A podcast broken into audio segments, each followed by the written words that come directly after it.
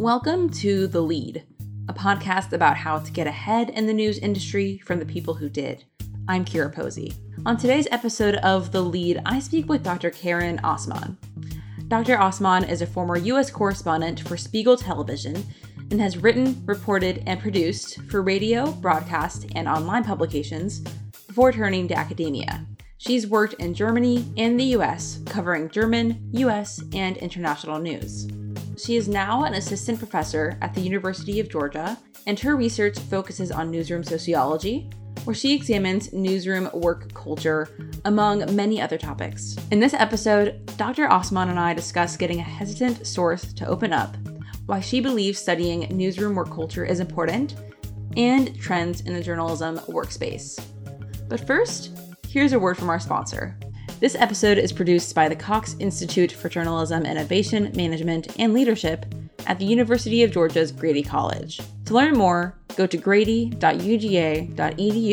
slash Cox Institute. Now, here's the lead. And I'm here with Karin Assmann, a journalist and assistant professor at the University of Georgia. Dr. A is what I call her. So, Dr. A, thank you so much for joining today. I'm so happy to be here. Good, good to hear it. So I'm just going to go ahead and start off on the first question, if that's all right with you. Um, so you've reported in the U.S. and in Germany on German, American, and international news, and you're the owner of Compass Media Production, a news media company that offers multimedia coverage. Um, in addition, of course, to your work as a professor. So first off, I'm curious, what has been one of your most challenging or memorable stories that you've produced in your career? Right. Um, that's a good question, a question I hear a lot. And my career is pretty long, so it's always very hard to answer that question, right? Because there's so many great stories for, from my perspective. Uh, that I enjoyed doing. So, most of my career, I worked um, for Spiegel Television. That's the television branch of the news magazine Der Spiegel. And um, I started out um, doing stories based in Germany, but they would send me all over the world. And I think I sort of look at my most memorable stories in terms of where they fell in my career.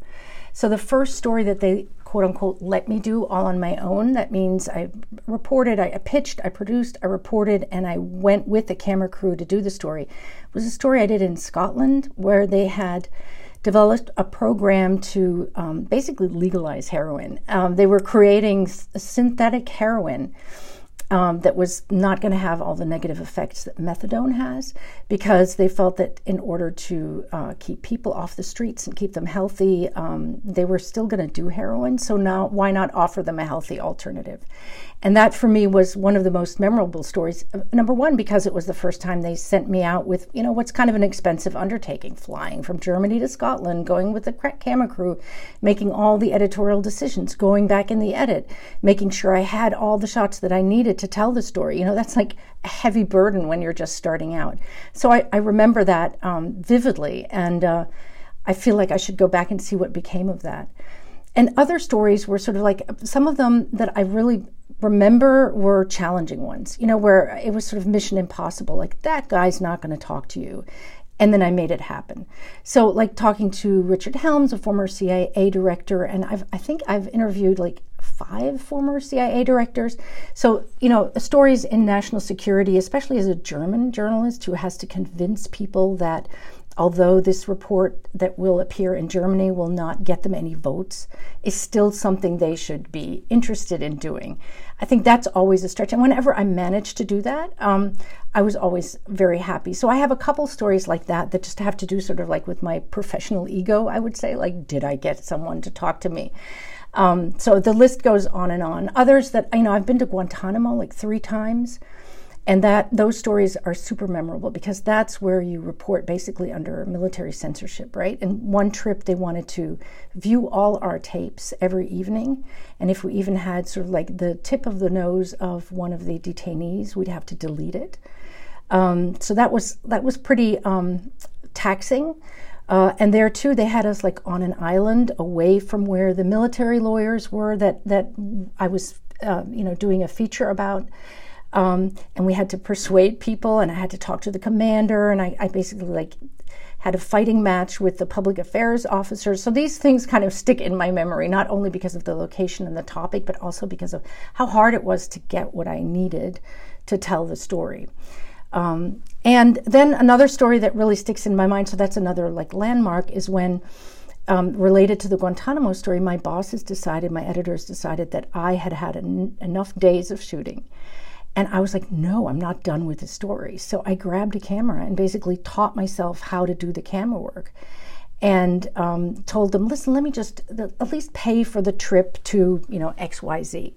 Um, and then I did the, the, the interviews I needed to do um, I also started to like give protagonist cameras. Like one military lawyer was going to go to Afghanistan to interview people, and I basically taught him how to film himself. Uh, and so that those stories really st- stick with me because it was sort of also the transition of the industry in a way, right? That people like me who started out as correspondents with a camera crew suddenly had to learn how to do their own editing, learn how to do their own camera work. So I really remember those because they were challenging and, and actually a lot of fun too. Yeah. Long answer. Sorry. no, no, it, it's incredible. I'll, I'll, like even just hearing like like brief moments of what what these stories are. It's incredible. Like this is giving me so much insight into you know what you, what your career was like. It's that's incredible. Um, I, I have a question about when you're in these interviews with people who might not want to talk to you or who are hesitant or were very hard to get. What are some ways that you can get sources to agree to an interview and then once you're sitting in front of them what are some ways that you get them to open up and, and tell their story you know, I think the main thing, and I try to tell that my students too, is to be really authentic, right? When people can sense when you're just like, I need to get this interview and I'm going to say whatever it takes. But if you're really honest with people and say, you know, I, I sometimes start my, my emails with, I know this is a long shot. I know I'm probably, you know, request number 900 landing in your inbox but I'm going to ask you anyway because. And then my my pitch is is and it's very you know I mean it right, uh, and comes from a place of empathy that eh, people need to be heard right. I'm not. I could easily do a story about any topic just with one side. You know, it's easy. But to give people the opportunity to present um, their view and their perspective um, is really my biggest pitch, and it it works, right? Sometimes, and I've been told actually by people that that's why they talk to me, um, it's because I'm super persistent. Like I won't give up. Yeah. So my my motto is even a no is probably a maybe because as long as you still get an, a response, even if it's a no, it means they're still talking to you, right? So sometimes even if somebody says no, you'll say, you know, I get it but if you if you don't mind i'd love to like call you just to like get your perspective and just on background to make sure that i'm getting it right. And so that means you like you continue having a relationship with that person. It's like source building. And at some point they're like you know what? Now i know what you're about. Go ahead. Bring bring your camera. We'll do it. So I think it's relationship building. It's being authentic and and empathetic and letting people know that that's the place you're coming from. Yeah. What made you want to shift into the world of academia and take on uh, some different responsibilities? Well, that is.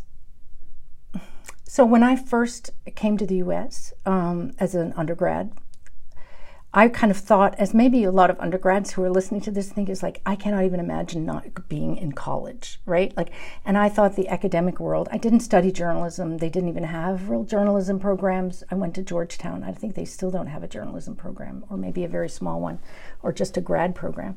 So I studied, you know, international relations. I focused on the Arab and the African politics and econom- economics. I think it was called of the Arab and uh, world and Africa so that was i thought i was maybe going to do something in the foreign service um, or stay in academia. You know i thought this is great. I just get to spend all this time just reading stuff. But then it was like okay let, i'll get a job. So i got a job in journalism and after the career in journalism i started developing let's say some questions that were more theoretical about what i had been doing all my life. And on a practical level my employer wanted me to go back to Germany, and I didn't want to go back to Germany.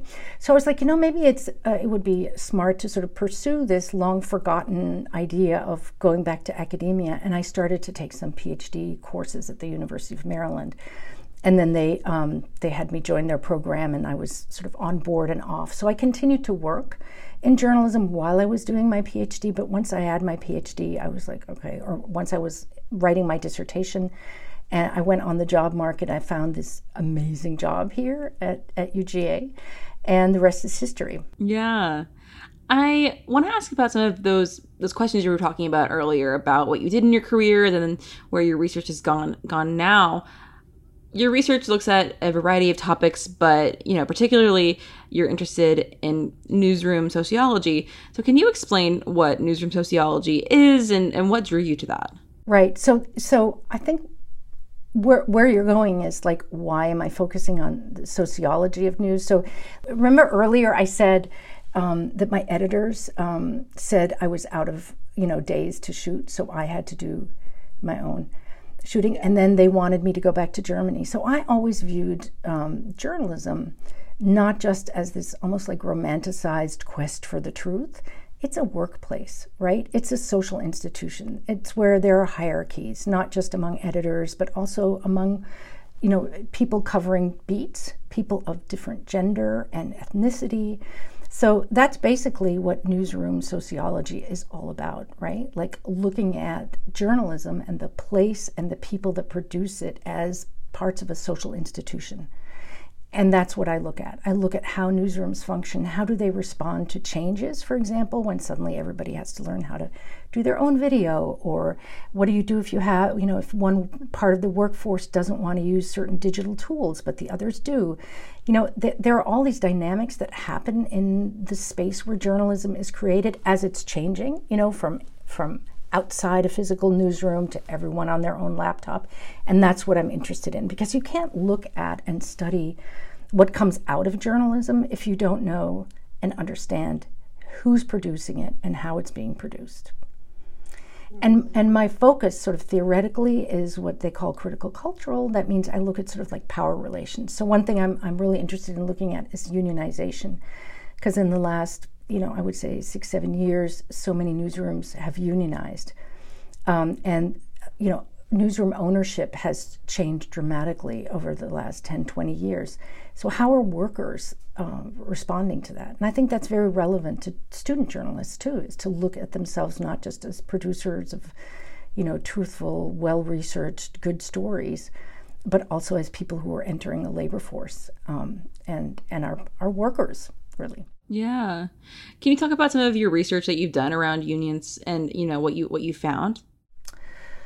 Well, actually, I'm writing one thing on unions, and I don't really want to spill too much about it. Um, but you know, one thing that I looked at during my dissertation, which kind of got me on the unionization track, was how journalists responded to these um, demands to do more audience engagement. Because you know, the, the, the classical view, so to speak, if you want to call it that, is that um, journalists are almost like in an ivory tower, right? And they it's it's it, they look at their audience maybe as consumers and what they have to you know they have to deliver, but they don't really interact. So, especially with digital tools and analytics, um, th- it's much more of a two way street, right? And that news news consumers are on so many more platforms that are interactive. So I was asking like, how do journalists feel about this huge change? And I noticed in the newsrooms that I studied that some were much more open to unionization and much more radicalized. And I tried to look at like, what is it? Could it be that something about interacting with their audience, so like the people, quote unquote, more, um, actually changes the way journalists perceive themselves in society? And and that is something that I'm finding that they're sort of they're much although many of them really hate interacting with um, audiences on social media platforms because usually people that hop on social media are aggressive and abusive. But some forms of audience engagement like going to a coffee shop regularly and meeting with people in the community actually really make people bond more with their community and see themselves more as people you know of a, of a certain social group right? And and they see that maybe there's more of a, there's a sort of a shifting of the us versus them right? Now suddenly maybe the journalist sees that maybe we're more like the people that we're reporting about and our bosses are like working against us a little bit. And that has them think about unionization more. Maybe we should work together more in collective action to make sure that we have you know fair salaries and good working hours So that's one of my takeaways. But I'm also doing like a monograph looking at, I'm interviewing people um, across US newsrooms who have unionized and look at how that's actually changed the way they do their journalism. Um, and I think it has. So that's going to be like about how, how has how does unionization actually change the way journalism is produced? Can you speak to any of the trends that you're seeing in journalism workspaces and in newsrooms, just on a broader scale? Like how is how is journalism work changing or, or not changing? Well, I really see two trends, and one is what I had addressed about um, ownership. You know, I think there's a real crisis in newsrooms that are owned by these rather large companies who are laying people off, trying to really make make the product as cheaply as possible.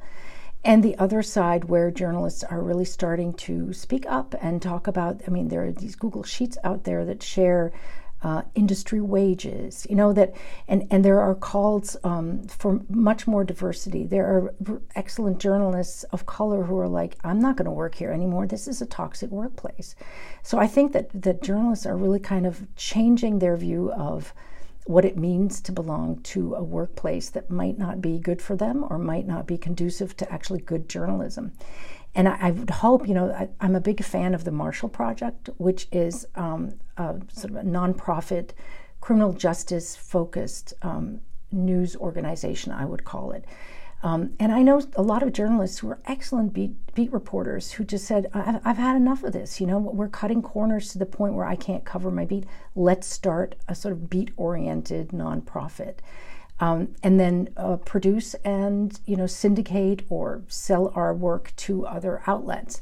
I think that's awesome. I think that's a really good good opportunity also for new journalists on the market who want to just get some experience on a specific beat. I think these are that's kind of a trend that I hope continues.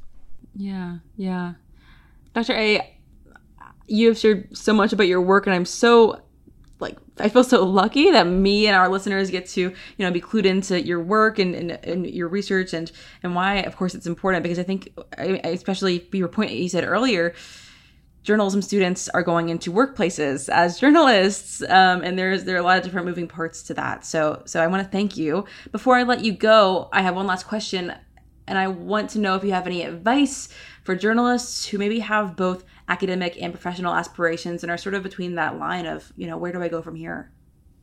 So, for undergrads here in our college, I think, and I've sort of discovered this in the last year, I think there's such a great opportunity here at, in this co- in, at the university and obviously then also at, in this college to do a CURO assistantship um, that either with you get scholarship or for credit that allows you to work with one of the professors on their research project, one or more professors. So I have a couple of undergrads working with me, and I think it's a, a great opportunity not just to mm, sort of add something in your portfolio and on your CV because if you look down the road like say you, you graduate here you get a job in journalism but you've also have on your cv some research that you've done thinking about journalism and sort of looking at the big picture of journalism. I think down the road if you want to get a, a position more in management you know something a position in journalism that that has more of the big picture responsibility um, i think that's a great item on your um, on your cv um, the other reason I would do it is if you're thinking about becoming a Double Dawg, having had some undergrad research experience would really help you because you're going to, the first semester, you're going to have like a theory class that's probably going to make you want to run out the run out of the building screaming maybe.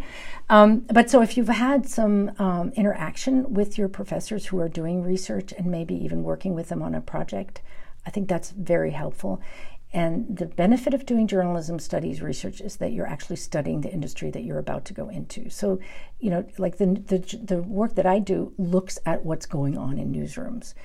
So, if you um, participate in a qualitative study where you do interviews with journalists and ask them what's going on in your newsroom, not only do you network, you also get some valuable insights.